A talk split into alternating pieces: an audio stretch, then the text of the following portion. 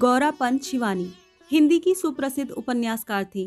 हिंदी साहित्य जगत में शिवानी एक ऐसी शख्सियत रहीं जिनकी हिंदी, संस्कृत, गुजराती, बंगाली, उर्दू तथा अंग्रेजी पर अच्छी पकड़ थी और जो अपनी कृतियों में उत्तर भारत के कुमायूं क्षेत्र के आसपास की लोक संस्कृति की झलक दिखलाने और किरदारों के बेमिसाल चरित्र चित्रण करने के लिए जानी गई। महज 12 वर्ष की उम्र में पहली कहानी प्रकाशित होने से लेकर उनके निधन तक उनका लेखन निरंतर जारी रहा। उनकी अधिकतर कहानियां और उपन्यास नारी प्रधान रहे। उनकी ऐसी ही एक कहानी आज मैं आपके लिए लेकर आई हूं, जिसका नाम है शपथ। पीछे से आकर उसने धीरे से मेरे कंधे पर हाथ धरा और मैं चौंक कर मुड़ी। एक पल के लिए मैं उसे देखती रही। मैं कुछ कहती इससे पहले ही वह हंसी। वाजीवा, हमने तो तुम्हारी पीठ देखकर ही पहचान लिया और तुम हमारा चेहरा देखकर भी नहीं पहचान पाई। ओ शुभ्रा, पर कितनी बदल गई हो तुम, मैंने कहा। वह क्या 20 वर्ष पूर्व की शुभ्रा थी? तब का गोल गोल आनंदी चेहरा लंबोतरा होकर और भी आकर्षक बन गया था। सुगड़ जूड़े में मंडित घने केश पाश की गरिमा छीण होने से ही संभवतः उन्हें काट छाँट कर यत्न से टीज कर दिया गया था। उन अधरों की स्वाभाविक लालिमा को मैंने बहुत निकट से देखा था। उन्हें निरंतर रंगकर ही क्या स्वामिनी ने ऐसा धूमिल बना दिया था। सूखे पपड़ी पड़े क्लांत अधरों पर अवसन्न स्मित की रेखा सहसा उज्जवल हो उठी। यहाँ बड़ी भीड़ है, चल ना कार में चलकर बैठे। और मैं कुछ कहती इससे पूर्व वह मुझे अनेक कारों की पंक्ति में भी विशिष्ट रूप से चमकती अपनी काली लंबी गाड़ी में खींच ले गई। मैंने कभी नहीं सोचा था कि तू यहाँ मिल जाएगी। कार की हल्की रोशनी जलाकर वह मुझसे सट गई। अपनी छीण कटी के कौमार्य को वह निश्चय ही मुट्ठी में बांधकर सेंधती आई थी, पर फिगर को जकड़े रहने पर भी संस्कृति जैसे उसकी पकड़ से छूटकर बहुत दूर छिटक गई थी। पट्टी से ब्लाउज पर बड़ी उदासीनता से पड़ा उसकी पारदर्शी साड़ी का आंचल। उंगलियों पर हीरे की वर्तुलाकार जगमगाती अंगूठी से उज्जवल हो उठी निकोटिन के इतिहास की निर्लज कालिमा और आंखों के नीचे रात्रि जागरण से उभरी काली झाई, जिसे उसका मस्कारा कौशल भी नहीं छिपा सका था। आखिरी बार कब मिले थे? उसने पूछा। 20 वर्ष पूर्व, मैंने कहा, जब तूने हमारी वार्डन को अपने अपूर्व अभिनय से पसीना पसीना कर दिया था। वह जोर से हंसी और उसकी परिचित हास्य धारा ने हम दोनों के भूले बिसरे कैशोर्य को खींचकर एक बार फिर सामने खड़ा कर दिया। शुभ्रा हमारे हॉस्टल की सबसे आनंदी लड़की थी। उसके परिहास रसिक चित्त ने उसे पूरे आश्रम का क्रेज बना दिया था। ऐसे ऐसे मजाक करेगी कि सब हंसते हंसते दोहरे हो जाएंगे, पर स्वयं ऐसी सूरत बनाए बैठ जाएगी जैसे कुछ जानती ही न हो। उस 1 अप्रैल को पूरे छात्रावास में हवा की भांति यह समाचार फैल गया था कि सुंदर शुभ्रा को गर्दन तोड़ ज्वर हो गया है। 2 ही दिन पूर्व इस विषम ज्वर ने छात्रावास की एक प्रतिभाशाली छात्रा के प्राण लिए थे। प्राणांतक सिर दर्द में इधर उधर सिर पटकती ज्योति दीदी की ही भांति शुभ्रा भी तड़पती, सिर फेंकती, दम तोड़ने लगी थी। उसके उस परिहास का रहस्य सीमित था, केवल हम दोनों तक। कैसी शोक जन्मजात अभिनेत्री थी वह। जब हम शांत ज्योति दीदी की मृत्युशैया के पास विवश खड़ी सिसक रही थी, तब क्या वह अभागी 3 दिन बाद के अभिनय का मूक रिहर्सल कंठस्थ कर रही होगी? जब वार्डन उसके घर को तार करने भागी, तभी वह हंसती हंसती उठ बैठी थी। दूसरे ही दिन मैं अपने पिता की बीमारी का तार पाकर चली गई और फिर कभी उससे नहीं मिल पाई।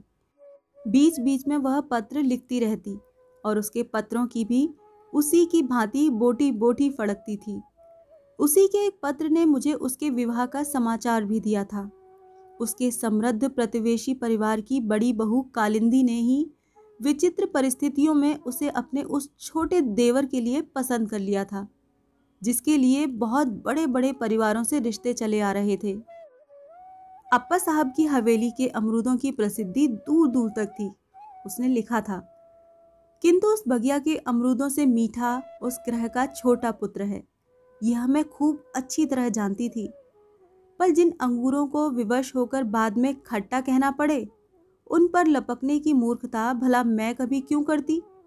मैं जानती थी कि मैं एक अध्यापक की पुत्री हूँ। अप्पा साहब की बड़ी बहू कालिंदी भी स्वयं एक प्रतिष्ठित परिवार की कन्या और मंझली बहू के पिता थे चीफ जस्टिस। तब तू ही बता, मेरी क्या बिसात थी जो उस ग्रह की बहू बनने के सपने देखती। मैं तुझे विश्वास दिलाती हूँ कि मैं केवल अमरूद चुराने ही गई थी, उस ग्रह के पुत्र को चुराने की बदनीयत से नहीं। मैं जानती थी कि सास ससुर विहीन उस विराट साम्राज्य की एक छत्र स्वामिनी कालिंदी भाभी अत्यंत उग्र स्वभाव की हैं और उन अलभ्य किसी किशोरी के से गुलाबी गालों वाले इलाहाबादी अमरूदों का एक एक बेटा उन्हीं के हाथों संवरा सजा है। यही नहीं, एक एक दाने पर उनकी सील लगी रहती है और पकने पर अपने ही ऊंचे तबके के इष्ट मित्रों के यहाँ वे गिन गिन कर डालियाँ भेजती हैं, वो भी ऐसे जैसे अमरूद नहीं अशर्फियाँ लुट रही हों। सोमवार को वे नित्य 8 बजे अपनी देवरानी मालिनी को लेकर ग्रह के इष्ट शिव के पूजन को जाती हैं, यह मैं जानती थी। माली खाट पर बेसुध पड़ा सो रहा था, ये भी मैंने अपनी खिड़की से देख लिया था। लाल लाल गुलाबी फलों से लदे पेड़ की डाल मैंने लपक कर खींची और मन भर के अमरूद खाए। आधा अमरूद कुतरती मैं अपने पैर में चुभ गए कांटे को निकाल ही रही थी कि कालिंदी भाभी अपने पति, दोनों देवर और देवरानी के साथ कार से उतरकर सीधी मेरे सामने आकर खड़ी हो गईं। अब समझ में आया कि 10 नंबर पेड़ के 17 दाने उस दिन कौन ले गया। यही बाबूराव मास्टर की भूखमरी कंगली रही होगी।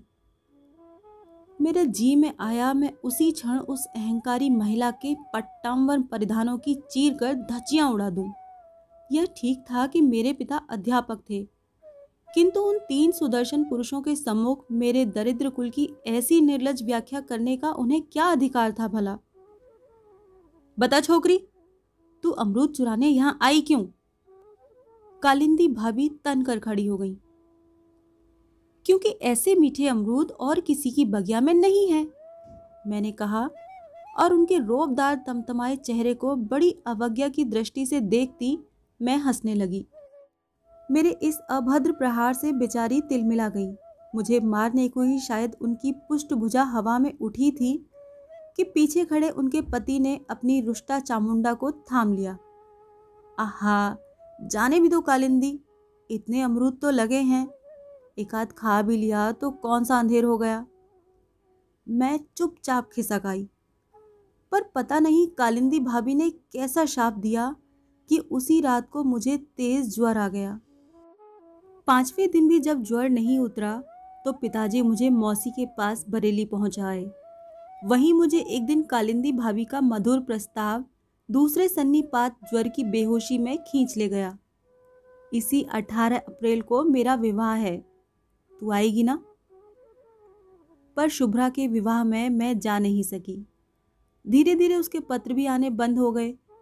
ससुर ग्रह की प्रभुता के मद ने ही शायद उसे विस्मृति के अंधकारपूर्ण कक्ष में मूंद दिया था और अचानक वह इतने वर्षों बाद यहाँ मिल गई। क्यों शुभ्रा? मैंने पूछा। अब भी 1 अप्रैल को अपने वे लक्षण परिहास रसिक चित्त का परिचय ससुराल वालों को देती है क्या? एकाएक उसका चेहरा फक पड़ गया। सक पकाकर उसने इधर उधर देखा, फिर जोर से हाथ पकड़ लिया। उन सुंदर आयत नयनों की सजल स्निग्धता सहसा 2 बूंद बन मेरे हाथों को भिगो गई। सबसे बड़ा मजाक मैं कर चुकी हूँ। अच्छा हुआ तू मिल गई, जल्दी जल्दी कह ही डालूं, अच्युत आते होंगे और साथ में वही होगी, फिर क्या वह मुझे बोलने देगी? ऐसे मेरा मुंह ढाँप कर रख देगी। पसीने से तर कांपती सफ़ेद हथेली से शुभ्रा ने बड़े जोर से मेरा मुंह बंद कर दिया और मेरा दम सा घुट गया। विवाह होते ही मैं समझ गई कि कालिंदी भाभी मुझे जानबूझकर ही मध्यम वर्गीय परिवार से इसीलिए लाई थी जिससे मैं जीवन भर उनका रोब मानती रहूं। मातृहीन देवर को उन्होंने पुत्रवत पाला था। कहीं ऊंचे ग्रह की कन्या लाई तो मंझले देवर की ही भांति अपनी बहू के अंगूठे तले दबा मर्द बना, वह भी ना हाथ से निकल जाए। प्रत्येक वर्ष 2 माह की छुट्टियां हमें उन्हीं के साथ मनानी होती। यही नहीं, उनका आदेश अच्युत के लिए कानून की अमिट रेखा थी। संतानहीना कालिंदी भाभी का स्वभाव दिन प्रतिदिन उग्र होता जा रहा था। उनका प्रत्येक वाक्य मुझे बार बार स्मरण दिलाता रहता कि आज जो मैं इतने बड़े अफसर की पत्नी हूँ, उसका श्रेय मेरे भाग्य को नहीं, स्वयं उन्हीं के औदार्य को है। 2 गज की दूरी पर मायका था, किंतु मुझे 10 वर्ष के पुत्र की माँ बनने पर भी इतनी स्वतंत्रता नहीं थी कि अपने अंधे वृद्ध विधुर पिता के पास एक रात भी बिता लूँ। रात रात तक उनकी ब्रजलीला चलती और मुझे कई बार कॉफ़ी बनाने की हाँक लगती। कभी कभी तो सबकी उपस्थिति में वे मुझे बुरी तरह अपमानित कर देती। इतने साल हो गए शुभ्रा, पर ढंग से कांटा चम्मच पकड़ना भी नहीं सीख पाई। मैं मन ही मन उबल उठती। अपनी संपत्ति का लाख घमंड करें कालिंदी भाभी, पर घर की बहुओं में मेरा ही पलड़ा सबसे भारी था। भारी चुंबक की स्वाभाविकता से एक दिन मेरा ही पुत्र अप्पा साहब की संपत्ति को खींच लेगा। मालिनी भाभी के एक ही पुत्री थी, उसे भी पोलियो ने पंगु बना दिया था। वैसे इसी बीच कालिंदी भाभी एक और मूर्खता कर बैठी थी। जेठ जी के एक साले जिलाधीश थे। उन्होंने किसी अनाथालय में एक सुंदरी अनाथ बालिका को देखकर कालिंदी भाभी को फ़ोन कर दिया था। तुमने कभी कहा था कि तुम किसी अनाथ बालिका को गोद लेना चाहती हो, क्या इस बच्ची को लेना चाहोगी? स्वयं जेठ जी ने उस प्रस्ताव का घोर विरोध किया था। पता नहीं किसकी लड़की है, विवाह के समय 50 समस्याएं खड़ी होंगी, फिर पराई संतान बटोरने की तुम्हें क्या पड़ी है? क्या शुभ्रा का बेटा, मालिनी की बेटी हमारी संतान नहीं है? किंतु कालिंदी भाभी का बढ़ता रक्तचाप ही उनका ब्रह्मास्त्र था। उसी के प्रयोग से उन्होंने अपनी उस बचकानी जिद को भी पूरा कर लिया। लड़की वास्तव में सुंदर थी, भूरे बाल, बहुत गोरा रंग और मछली सी तिरछी आंखें। कुछ दिनों तक वह अपने परिचित परिवेश के पश्चात हमारे ग्रह के वैभव को देखकर सहम सी गई थी, पर फिर उसके स्वभाव की चंचलता स्पष्ट हो उठी। 4 ही दिन में कालिंदी भाभी ने उस पर जादू की छड़ी सी फेर दी थी। नए ढंग से कटे केश, एक से एक सुंदर फ्रॉक और शिफ्ट में अब वह पहचानी ही नहीं जाती थी। एक दिन अच्युत ने कालिंदी भाभी को छेड़ दिया। एकदम एंग्लो इंडियन लगती है तुम्हारी इला, देख लेना भाभी, बड़ी होने पर एक दिन अप्पा साहब की सारी संपत्ति लेकर किसी दोगले इंजन ड्राइवर के साथ भाग जाएगी। भागेगी क्यों? गंभीर स्वर में भाभी ने कहा था। घर का सोना घर में ही रहेगा अच्युत, इसे मैं तुम्हारी बहू बनाने तो लाई हूँ। छी भाभी, मैंने तड़प कर कहा था, ऐसा रिश्ता सुनने में भी पाप लगता है। चचेरे भाई बहन का विवाह होता है कहीं? कैसे भाई बहन, मूर्ख कहीं की, कालिंदी भाभी बोली। इसीलिए तो मैंने किसी अबोध लड़की को गोद नहीं लिया। वह खूब समझती है कि इस हवेली से उसके रक्त मांस के रिश्ते नहीं हैं। फिर तो वे जैसे हाथ धोकर मेरे पीछे पड़ गई। कभी अतुल से कहती, जा अपनी बहू से खेल, कभी कहती, शुभ्रा अपनी बहू को देख जरा, ठीक तेरी ही तरह अमरूद चुरा कर कुतर रही है। मैं मन ही मन बौखला उठती। इला अभी से ही इतनी सुंदर थी, फिर भविष्य की उस सुलक्षणा स्वयं दूती के एक एक लक्षण मुझे सहमाने लगे थे। बचपन से ही ऐसी पकी बातें सुनकर क्या यह संभव नहीं था कि पाल के पकाए गए पपीते की भांति मेरा अबोध पुत्र भी अकाल परिपक्व हो उठे? अतुल को अपनी सगी चचेरी बहन से कोई लगाव नहीं था, किंतु इला के बिना उसका एक पल भी जैसे सार्थक नहीं रहता। एक तो वह दुस्साहसी दस्यु कन्या पेड़ पर जंगली बिल्ली की तरह फुर्ती से चढ़ सकती थी, उसके मित्रों के साथ क्रिकेट खेलती थी, लड़कों के प्रत्येक खेल में उसकी रुचि थी और लड़कियों के खेल से थी घोर अरुचि। व्हील चेयर पर अवश बैठी मालिनी भाभी की बेटी अंजना अपनी सुंदर गुड़िया का उत्कोच देने पर भी, जिसे अपनी सहेली नहीं बना पाई थी, वह मेरे बेटे की अंतरंग बाल्य सहचरी बन उठी थी। एक दिन कालिंदी भाभी ने खाने की मेज़ पर मुझे फिर छेड़ दिया। छोटी, कभी कभी तो इला की शक्ल तुझसे इतनी मिलती है कि लगता है तेरी ही बिटिया है। इस बार मैं झूठ नहीं बोल रही थी। उस अज्ञात कुल की अवैध बालिका के चेहरे की मेरे चेहरे से सचमुच आश्चर्यजनक समानता थी। अपने बचपन की तस्वीरों से उसका मिलान कर मैं स्वयं दंग रह गई थी। उस 31 मार्च को प्रकृति भी मेरी परिहास योजना में स्वयं ही रस ले उठी। मुझे कालिंदी भाभी की व्यंगोक्ति उसी क्षण उकसा उठी। क्यों न अनुकूल परिस्थितियों का लाभ उठाकर उनका मत्सर बाण उन्हीं की ओर मोड़ दूं। फिर उसी दिन मालिनी भाभी भी मुझे जोश दिला गई थी। क्यों रे शुभ्रा, पिछली 1 अप्रैल को तो हमें खूब रुला चुकी है, इस बार बड़ी भाभी को रुला दे तो हम जाने। पिछली 1 अप्रैल को मैंने मालिनी भाभी की माँ की बीमारी का झूठा तार भेज उन्हें बिस्तर बंधवा स्टेशन भी भेज दिया था। कालिंदी भाभी ने मुझे बाद में चीर कर धर दिया था। ये भी कैसा मजाक है छोटी। पर दोष मेरा नहीं था। रूप और वैभव के गर्व में फूली मालिनी भाभी इधर गैस के गुब्बारे सी पकड़ में ही नहीं आती थी। एक दिन बोली थी, हमें कभी कोई बुद्धू नहीं बना सकता। इतनी 1 अप्रैलें आईं और गईं, मजाल है जो किसी को कंधे पर हाथ धरने दिया हो हमने। बस तीसरे ही दिन मैंने उनके कंधे पर हाथ ही नहीं धरे, उन्हें झकझोर भी दिया। इसी से जब उन्होंने मुझे दोबारा ललकारा तो मैंने हंस कर कहा, अच्छा भाभी, इस बार भी मुझे तुम्हारी चुनौती स्वीकार है।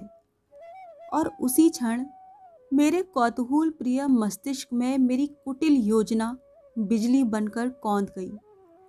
वर्षों से संचित हृदय की अव्यक्त कुढ़न प्रतिशोध लेने परिहास की बैसाखियां टेकती खड़ी हो गई।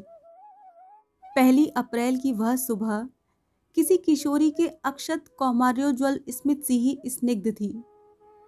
सोमवार को भाभी हम दोनों देवरानियों के साथ हवेली के शिवालय में जाती थी। फिर उस दिन पार्थिव पूजन था।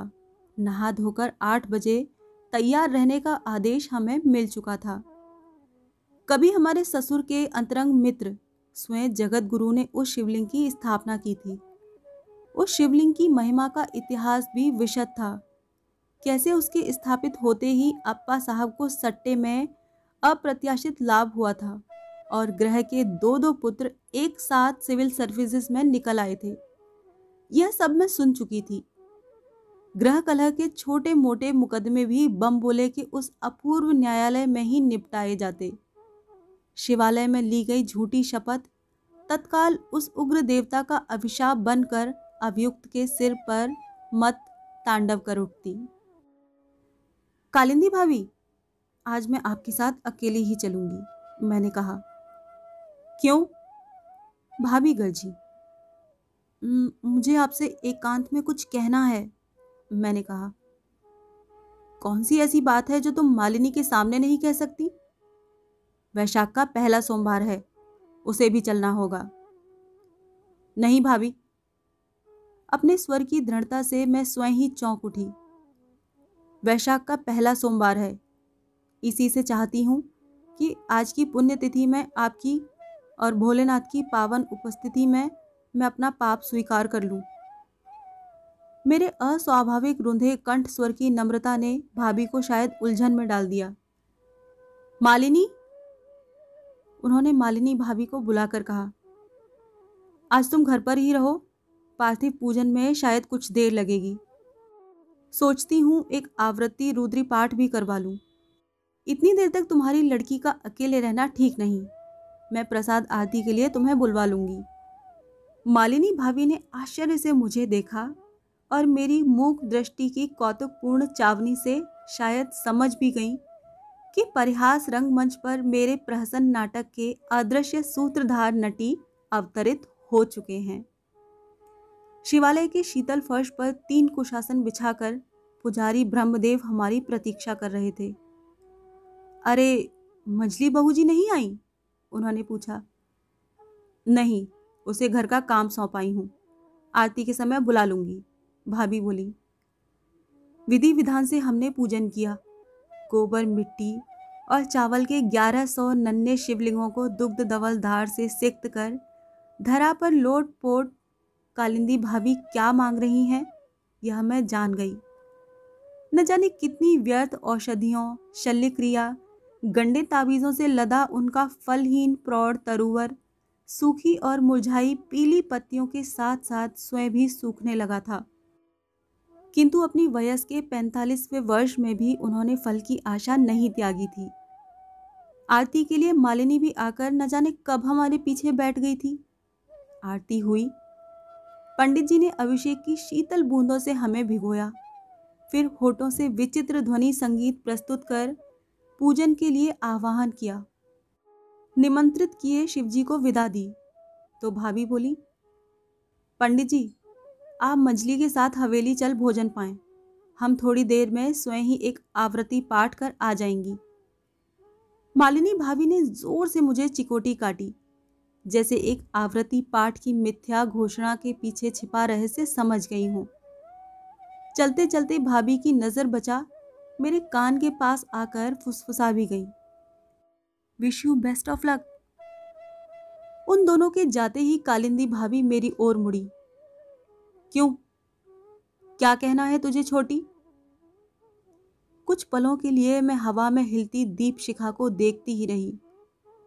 अगरबत्ती की सुगंधित अवसन्न धूम्र रेखा के बीच कैसा दिव्य सन्नाटा था। भव्य शिवलिंग पर लगा गोरोचन अगरू कुमकुम का तिलक और इधर उधर बिखरे शिव नामांकित हरे बिल्व पत्र। मुझे सहसा अपनी अल्पज्ञता डंक दे उठी। ऐसे पवित्र देवालय में क्या अपना ओछा परिहास कर पाऊंगी? जी में आया हंसकर सब कुछ उन्हें बतला दूं, पर दूसरे ही क्षण अपनी गर्वीली मछली जिठानी की चुनौती का स्मरण हो आया और मैं फिर तन गई। आपसे जो मैंने भाई बहन के रिश्ते की बात कही थी वह एकदम सच है भाभी, मैंने कहा। कैसे सच हो सकती है छोटी? तू जानती है कि दोनों में रक्त मांस का कोई भी रिश्ता नहीं है। उनका स्वर मंदिर के दमामे में गूंज सा गया। वही कहने तो यहाँ आई हूँ भाभी, इला मेरी बेटी है। कालिंदी भाभी ने चौंक कर मुझे देखा। क्या तेरा दिमाग फिर गया है छोटी? ठीक कह रही हूँ भाभी, आपको याद होगा विवाह के 7 माह पहले मैं अचानक मौसी के पास बरेली चली गई थी। फिर वहीं एक अंधेरे बंद कमरे में मैंने इला के जन्म की प्रतीक्षा की थी। ईश्वर की कृपा से समय से पूर्व ही इसके जन्म ने मुझे मुक्ति दे दी। आपको याद होगा मेरा घूंघट उठाते ही आपने कहा था, अरे तेरा चेहरा इतना पीला कैसे पड़ गया? उफ, कितना बड़ा झूठ बोल गई थी मैं। परिस्थितियों को मैंने किस अपूर्व छल बल से तोड़ मरोड़ लिया था। फिर जैसे किसी चतुर्दस्यु लोहे की मोटी मोटी छड़ों को तोड़ मरोड़ भीतर घुसपैठ कर लेता है, वैसे ही मैंने 100 दलीलें पाकर भी कभी आश्वस्त न होने वाली भाभी के शक्की स्वभाव की अर्गला को लपक कर खोल दिया। विवाह से पूर्व सन्निपात ज्वर का आभास पाते ही पिताजी ने मुझे मौसी के पास बरेली भेजा अवश्य था, किंतु मेरी उस यात्रा के पीछे किसी कलंक की कालिमा नहीं थी। मौसी मिशन अस्पताल में डॉक्टरनी थी और मेरे पीले चेहरे के पीलेपन में कुछ मामी भाभियों द्वारा पोती गई हल्दी का कला कौशल था, कुछ सन्निपातजन्य रक्तहीनता। बेशरम, भाभी बोली। उनका रक्तचाप उनके चेहरे पर अबीर बनकर फैल गया। उसी आवारा से शादी क्यों नहीं कर ली तब? इस हवेली में आई किस दुस्साहस से? क्योंकि कैकई को मंत्रणा देती कुब्जा मंथरा ही जैसे उछल कर मेरी जिव्या पर आकर बैठ गई। मैं उससे विवाह भी करती तो इसी हवेली में आना पड़ता, फिर मैं उससे विवाह भी नहीं कर सकती थी। क्यों? भाभी के प्रश्न की गूंज से मंदिर का घंटा भी हिल गया। क्योंकि उसका विवाह हो चुका था। उनके प्रश्न के तीव्र स्वर की मीड़ को मेरे उत्तर का कोमल गांधार इस बार पागल बना गया। किसी दुर्दांत बालक द्वारा चिढ़ाई गई कोकिल के से खींचे स्वर की कुहू इस बार तीव्रतम हो उठी। किससे? उन्होंने सांस रोककर पूछा। आपसे, कहकर मैंने आंखें मूंद ली। उस सफेद पड़ गए रोबदार चेहरे की क्षणिक दीनता देखने का मेरा दुस्साहस स्वयं ही दब से बुझ गया। जब आंखें खुली तो कालिंदी भाभी पागलों की भांति शून्य दृष्टि से मुझे घूर रही थी। मेरे प्रति जेठ जी का अनोखा लाड़, विवाह से पूर्व मुझे बचाने को थामी गई भाभी की भुजा, छुट्टियां बढ़ाने का दुलार भरा आग्रह, और आज अचानक उनका जघन्य बन गया अपराध, मेरे अतुल के प्रति उनका अनन्य प्रेम, ये सब तथ्य मेरे पक्ष को सबल बनाने, संभ्रांत परिवारों से आए शिष्ट गवाहों की भांति मुझे घेर कर खड़े हो गए। छोटी! अथाह जलराशि में डूबती भाभी सहसा तिनका पा गई। मेरा हाथ अपनी गोरी गुदगुदी हथेली में थामकर उन्होंने शीतल शिवलिंग पर धर दिया। इनकी शपथ खाकर कह छोटी, यह सब सच है। मैं एक पल के लिए झिझकी।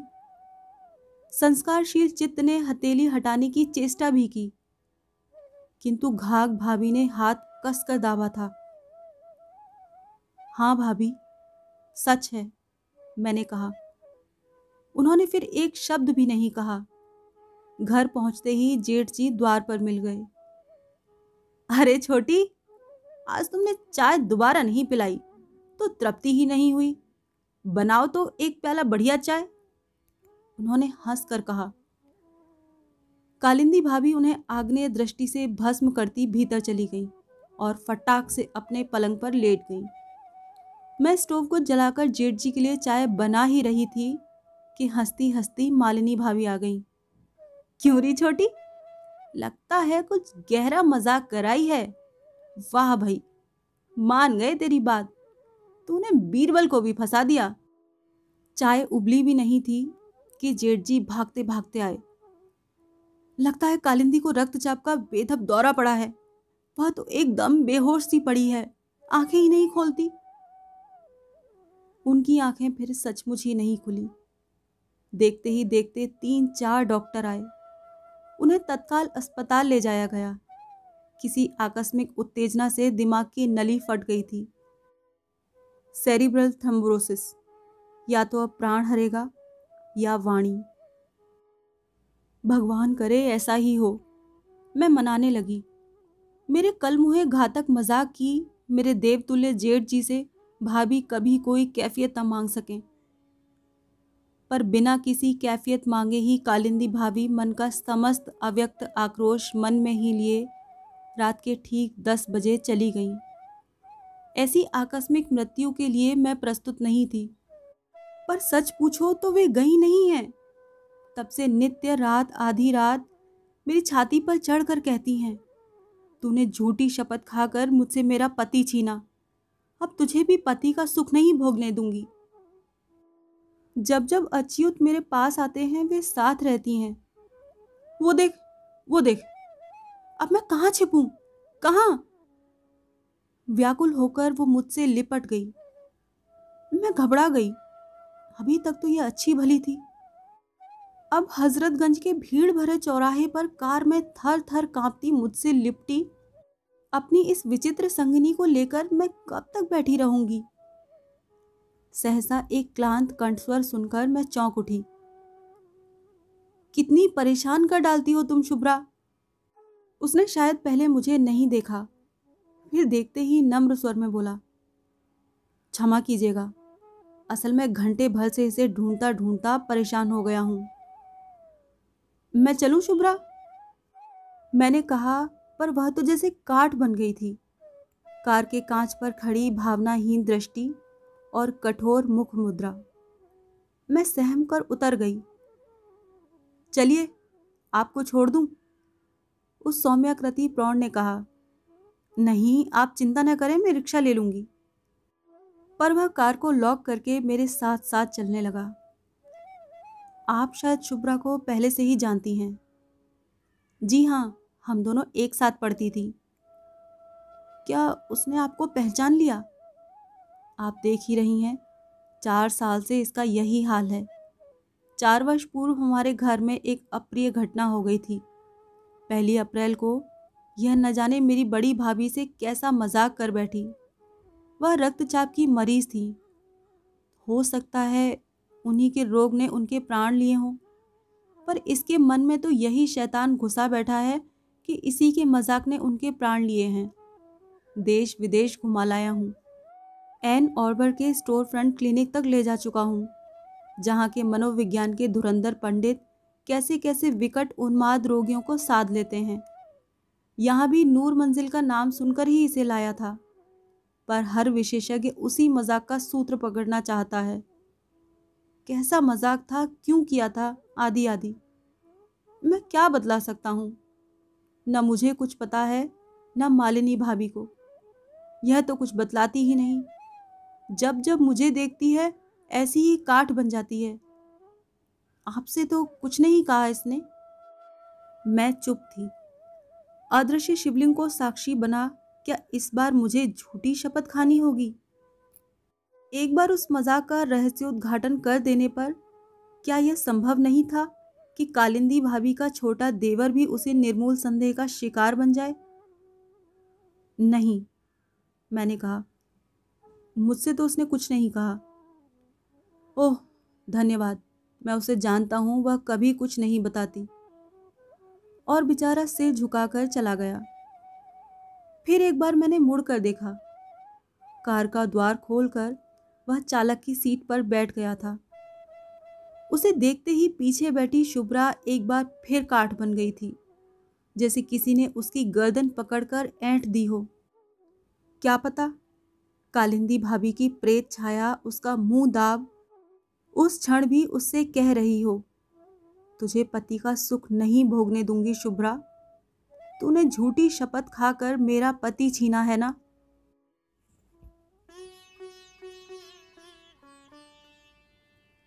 ये थी शिवानी जी की कहानी शपथ। आपको ये कहानी कैसी लगी कमेंट सेक्शन में जरूर लिखिएगा और सब्सक्राइब कीजिएगा। मिलती हूँ अगली कहानी में, तब तक के लिए विदा।